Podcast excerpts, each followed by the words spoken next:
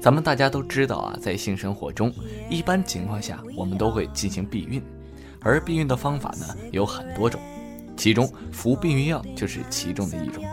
而一般啊，我们所知道的都是女性服用的避孕药。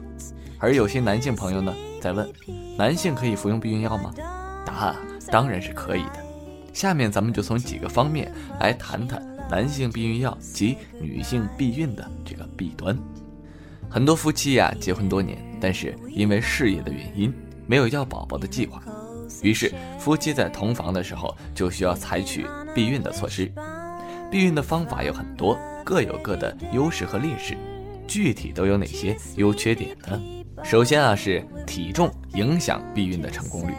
介于18至39岁年龄段的女性啊，如果体重等于或大于58公斤，口服避孕药都有60%的可能性失败，尤其是雌性激素指标过低者。那么体重过高的女性新陈代谢也比较快，需要更多的荷尔蒙以防止受孕。而且啊，避孕药有溶脂的作用，可能待在体内储存脂肪的地方，无法达到应该达到的血液中真正发挥作用的地方。要是你的体重超过58公斤，那么最好请大夫推荐其他更为可靠的办法，如宫内避孕器或者避孕药和避孕套双管齐下，确保万无一失。避孕套的隐患，使用得当啊，以免后患。掐住尖端的小口袋，排除里面的空气，如果有空气残留，那么顶端鼓起，中途可能脱落。使用的时候呢，套在勃起的生殖器上，将卷曲的部分一圈圈打开，不要卷入阴毛，不要有褶皱。从性爱一开始就戴上的话，效果更好。如果使用后的处理方式，抽出时需要按住根部，慢慢的拉出，否则可能脱落在阴道之中。射精后暂不离开身体的话，男性生殖器会缩小，会有流出精液的危险。普通避孕产品能与名牌划等号吗？这普通避孕产品啊，比名牌要便宜60%左右，那因此啊，吸引力就更大一些。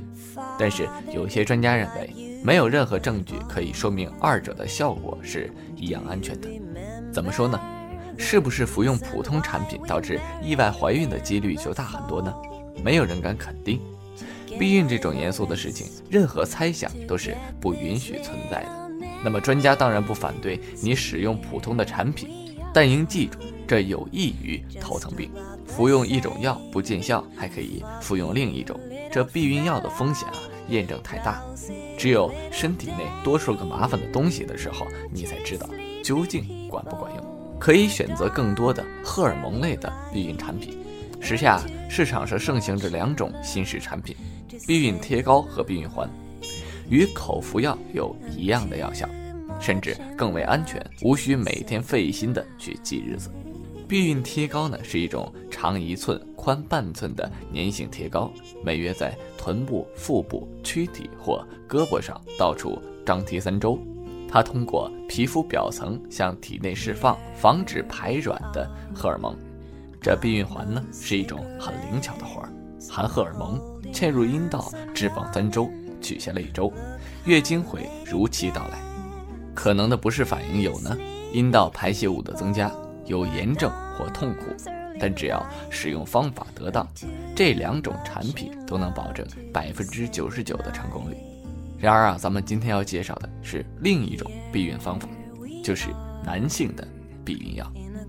有没有男性的避孕药呢？答案当然是肯定的。男性避孕方式主要是安全套及输精管结扎，前者失败率高，后者不可逆。在发达的国家啊，男性输精管结扎的手术很普遍。荷兰35岁以上的夫妇有50%选择手术避孕，其中70%是男性做输精管结扎手术。而新西兰呢，40岁以上的男性有1半接受该手术。英国每年也有4万例男性做此手术。而男性避孕药呢，不仅克服了安全套的低效，又可保持男性的生殖能力。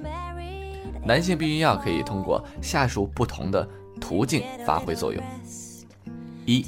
长期大量使用促性腺激素释放激素，通过降调节导致垂体促性激素的分泌减少而产生抑制生精的作用。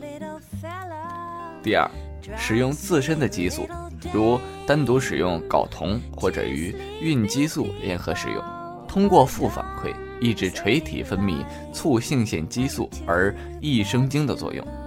这种药物停药后就可以快速恢复，是一种有希望的男性的避孕药。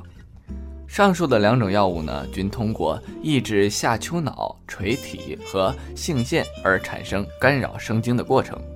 药物价格很贵，使用不便，而同时使用睾丸间的这个质细胞的功能，以导致酮水平下降，出现性欲减低或者性功能障碍，因此需进一步研究解决。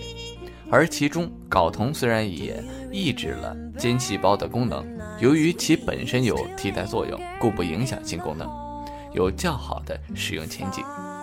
总的来说呀，男性避孕药的副作用很少，只会导致服食者的体重略微增加。有专家指出啊，男性避孕药的另一个好处就是，男性避孕药不会像切除输精管那样难以还原，因为男士只要停服避孕药16周便可恢复生殖能力。